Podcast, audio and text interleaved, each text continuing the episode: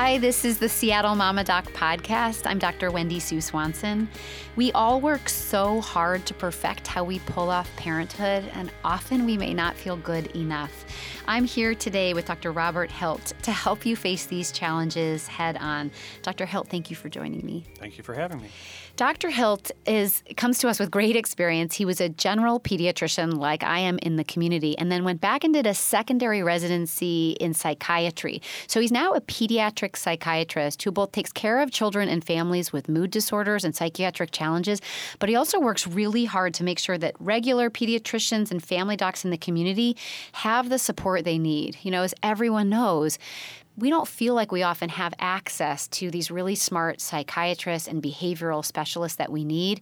And mental health resources often seem out of reach. And as we battle all sorts of complex, you know, community challenges, um, threats, and concerns as we raise our kids in the environment, these resources are great. Dr. Hilt has really helped create the partnership access line across both the state of Washington and the state of Wyoming that allows for regular docs to call up and within almost 90% rate, you told me, you know, connect directly with a trained psychiatrist to help them make a care plan for a patient and family. And then within a day, they write a note and send it to that clinician. So if you're a parent or if you're a provider in Washington state or in Wyoming, make sure you advocate if there's any time where you have a really long wait time or there's a concern of something getting escalated or you need help managing a medicine of any kind the pediatric partnership access line is a great resource and we'll put those links um, in this podcast online. Dr hilt thank you. You're welcome. Yep. so we are going to talk about um, kind of a touchy subject. You know, I mean, I think all of our kids can be a pain in the butt, and they can all be really moody, especially when they don't sleep. Um, and I think a lot of us walk around wondering, um, particularly if we have a child that seems hard to parent, you know, is there actually something wrong? Is my child, you know, not just kind of moody and temperamental, but is there something going on? So, can we talk about mood disorders and kind of where they come from and what they are? Sure. So, mood disorders in young people are not necessarily what we immediately think of when somebody's a bit moody. It always comes down to how well is the child functioning. So, everybody has a bad day, kids included. Uh, uh, yes, we do. Yes, yeah. we do. and um, uh, being irritable on a day here or there, that's not something we would say is a big problem. Something that's persistent and impairing the young person being able to make friends, get along with family members, pursue their normal life. If that's getting in the way, then there might be a problem that is worth talking to a provider about. And I mean, that, let's get some examples on that because you know them so well. I mean, is mm-hmm. it it's kind of you know making friends is hard, um, going or wanting to go to school. What mm-hmm. other things that kind of say to you, oh, this is persistent and kind of you know yeah. penetrant. So if you have a if, if you're a young person uh, fights going to school every day, uh, and they miss a lot of days of school, or they're coming home early from school because of something that's happened, or they've they've been losing friends, they can't make friends anymore, uh, or there's a lot of conflict in the household centered around the young person. Um, those would all be areas of issue. Yeah, if a day, if you feel like every day is kind of a battle, right? That might be something in which you should check in with your mm-hmm. pediatrician mm-hmm. or family doc to talk about. So let's talk about the cause of kids who are kind of oppositional or angry. You know, that's in mm-hmm. one of your talks. You, you, I love that title, the oppositional or angry child. Um, so if you're out there and you think, gosh, one of my children, or I know someone who's got a child who's just really angry, what what does that mean, and how does aggression happen in young kids? Uh, it comes, and older kids. And older and, kids. And old people, anyone, yeah. Um, uh, so they're, they're kind of separate things. So aggression, uh, where you're actually lashing out in some way, shape, or form, mm-hmm. um, I always like to try to think of in the terms of communication. Uh, people resort to aggression, verbal aggression or physical aggression, when they felt something that's really important to them has not been able to be resolved or addressed by other means. Yeah, so that's so that's yeah. when they lash out. So I always think about what's what is the behavior, the aggression, the action communicating, uh, and that can lead to understanding a bit more where it's coming from. So and I, one of the things in in some of the preparatory information you gave me was really just the development. I love your example of kind of a zero to two year old and what happens and how it can show us what kind of a normal aggressive behavior is as you're learning to talk. So ex- yeah. explain that a little bit too. So um, if if you walk through a preschool environment where you have uh, say two year olds, you'll see a lot of toy pulling behavior. Somebody yelling "mine," and uh, one child hitting another child. Give that back, um, and they kids at that age don't generally have the great verbal skills to say, when you're done with that, may I have it, please? Yeah. uh, and then negotiate that. And back. even if they do have those skills, they don't always deploy them. Correct. yeah. So, so uh, aggressive incidents are really common in early early years before we have good communication skills, and then that should diminish over time. So, so that's helpful. I mean, these so these kind of raging toddlers, right? And their mm-hmm. threes, the terrible threes, and then some people have you know profanities for the fours, and mm-hmm. but the, these kids are kind of learning and acquiring skills at communicating. After what is it? Kind of age four or five, kids shouldn't be kind of lashing, screaming, hitting, kind of those really reactionary, abrupt type aggressive signs and symptoms? I mean, yeah. So you'd, you'd expect that to be diminishing pretty significantly after after after three years of age or so, yeah. uh, as language skills are acquired, and we'll see individuals with uh, language difficulties, hearing problems, yeah. inability to communicate, um, intellectual impairment learning difficulties where frustrations will, will lash out um, and that could be a reason for persistence. Yeah i love that of how you first defined what aggression was right? It's kind of like if you can't get what you need out of how you're communicating you're left with like violence right? Or you're left with your body or you're left with screaming because you're not getting what you need. And yeah. if you maybe can't communicate that you can't hear well you don't even know it and you're you know child. So at, at any mm-hmm. time your child's having a it's a, just a nice tip and reminder. If your child's having a really kind of outlying behavior behavioral challenge, always looking at um, how are they seeing, how are they hearing, how are they kind of cognitively thinking mm-hmm. is something to be explored of. Are they having a challenge, even you know, with something like dyslexia or a learning difficulty um, can can cause extremes amounts of frustration that can lead to that. Mm-hmm. So, talk a little bit about the causes ultimately, kind of biologic and, and kind of nature nurture of kids who move past oh bad day to uh, bad week, bad every week, you know, into that kind of oppositional or angry space? So, I would say, roughly speaking, about half of all the problems that kids have with irritability and aggression is uh, uh, that's persistent is based on their biology, kind of what you're born with. Uh, some of it's uh, some additional problems are rooted out of your environment, uh, what you were exposed to, and some of it's just family relations. Uh, so, some things are learned. Um, a poor interaction pattern yeah. where people in the household say don't know how to get their needs met without screaming and yelling and slamming doors that tends to be what a young person does as well yeah yeah yeah, yeah. so you break it down to say half of it is biology so can we go a little deeper in that sure. so half of that being biology means genetically speaking, these kids pop out and they might just be more aggressive oppositional kids? Yes. So um, there's some very long standing research. Uh, the, it was called the New York Longitudinal Study, mm-hmm. uh, in which temperament was defined and followed and tracked in young people throughout their adult lives. And certain uh, temperamental traits that we're just born with tend to be the traits that we have throughout the rest of our lives. So, uh, having an initial negative or distrustful reaction to something new in the environment. Like there's a red truck in the room, and you're like, I'm not going to immediately grab it and pick it up. What is this thing? Uh-huh. Um, uh, the kind of distrust before trust, as opposed to trust before distrust. Yeah. Mm-hmm. Is that that's a kind of hardwired?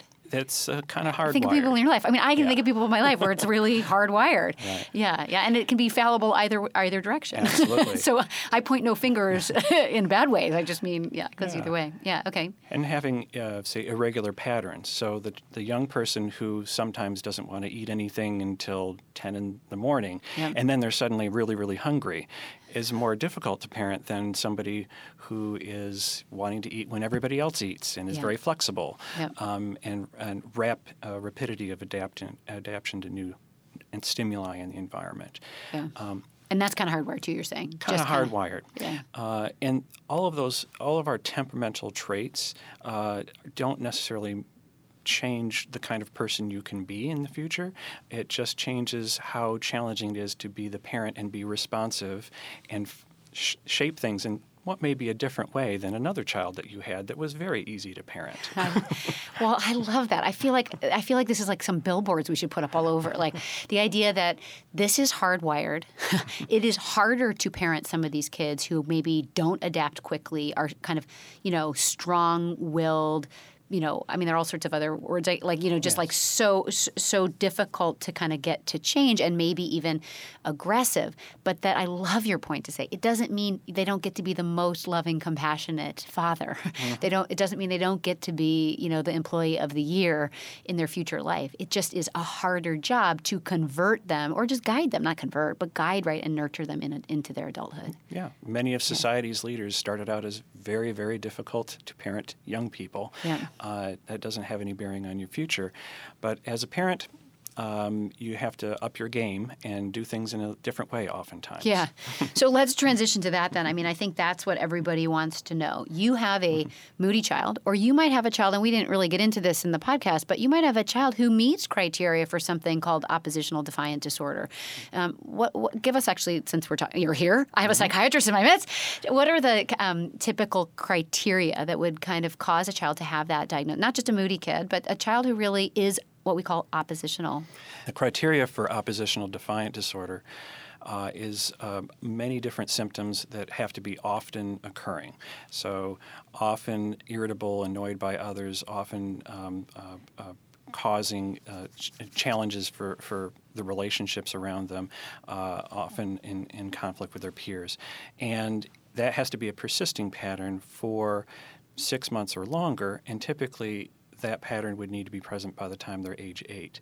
So new onset oppositional defiant disorder, say in a, in a teenager, uh-huh. it would tell me there's probably something, something else. else. going on. Yeah, yeah, yeah, Thank you. So before age eight and those kind of uh, over six months of kind of day in, day out challenges in multiple environments in that way. Right.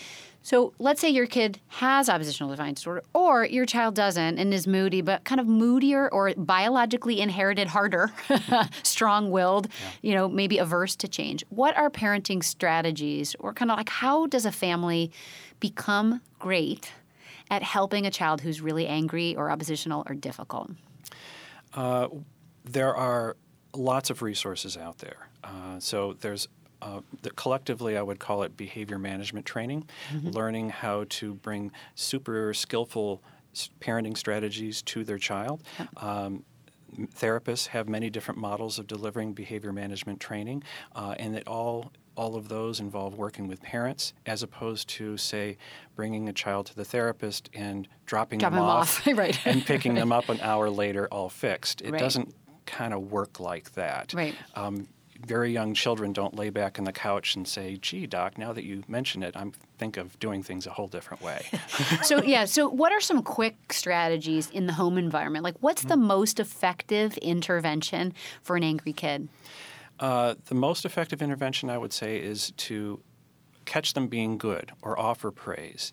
Uh, so a lot of times these kids get into a pattern with their parents where um, everything's negative, everything's yeah. a fight, um, and kids are starting to to do negative things to get attention from their parents. Mm-hmm. Uh, and when you're a child, any attention is be- much much better than no attention.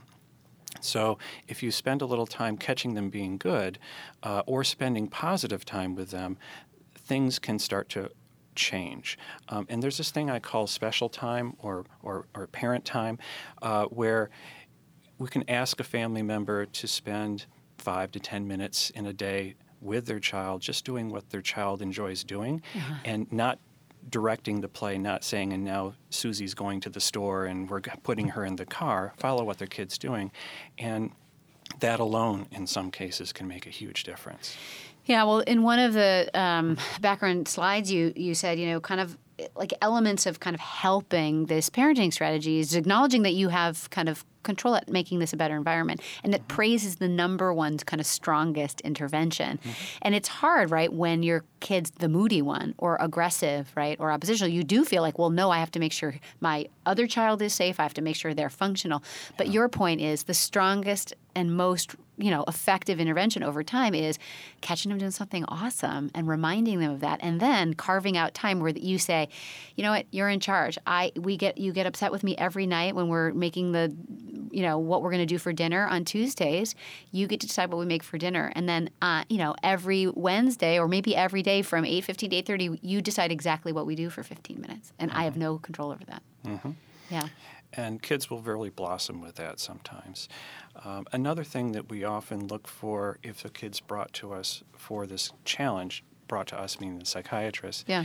is there anything else underlying that could be making the situation worse? So we do screen for other diagnoses, like does the child have ADHD? Um, be alert for the idea of maybe they have a learning disability and are bringing home frustrations from school. Um, sometimes they uh, young children have an anxiety problem and that is impacting the relationship. So we do screen for other things. Most of the time it's just uh, this kind of difficult to parent pattern that has gotten going. So, talk about. I mean, you know, I think sometimes when parents or a community thinks about psychiatrists, they think about a pill. And when it comes to the angry, moody child, um, or an oppositional child, um, or a child who has multiple diagnoses, right, has challenges with attention and maybe is oppositional as well, is there a role for medicine? Sometimes there's a role for medicine. It's usually uh, the best approach is what we were describing the behavior management, learning how to how to bring these super skillful parenting strategies to Yep. the situation that will resolve things. Um, if a child has an underlying other disorder like ADHD, medication treatment for ADHD can make a big difference in oppositional defiant problems I bet. um, and being alert for underlying diagnoses. Um, but the, we like to generally start with therapy or behavior training first. So, any other last tips of what families can do with their moody kid? Just the moody kid? Like, I mean, I don't know, but I might be raising my hand. Like, what gold mine can you give me today so that when my kids are jerks, I can do it right? Um, I have to say it happens. there's there's one other thing that we often don't pay enough attention to is um, being nurtured yourself as a parent. If you're very very stressed and you feel like nobody's there for you, it's a little bit harder, frankly, to have that dedicated time to be there for your young person. So including some way to feel nurtured yourself or cared for yourself, if, if possible, will give you a little more emotional money in your wallet uh, to be there for the difficult times with your young person and be willing to spend those special times together. Yeah, I love it. It always comes down to self care, like being a great model of taking care of yourself, um, getting the rest you need, having the pop off stress if it's a run or whatever it is that is that time for yourself, um, so that you can kind of collect yourself, right, and be that person. And I, I love that thinking about the data that you review and in your expertise, knowing that in children who are aggressive or moody or quote unquote difficult or angry, that the most productive thing we can do is catch them when they're doing good. Mm-hmm. And I think when we're probably taking care of ourselves, it's going to be a lot more often that we'll put our phone down, be really present to make sure that we don't miss the moment. Right, right. Thank you, Dr. Hilt. Okay. The reality is, parenting is a high stakes job, but the good news is, you've got this. Thanks for listening. The Seattle Mama Doc podcast episodes air every single week. I'm always interested in hearing what you have to say, what was helpful, and what you want to learn more about. Reach out to me on Twitter at Seattle Mama Doc, on my Facebook, Seattle Mama Doc, or at seattlemamadoc.com. Tell me what you want to learn, tell me if you want to join me, and point me to experts you'd love to learn more from.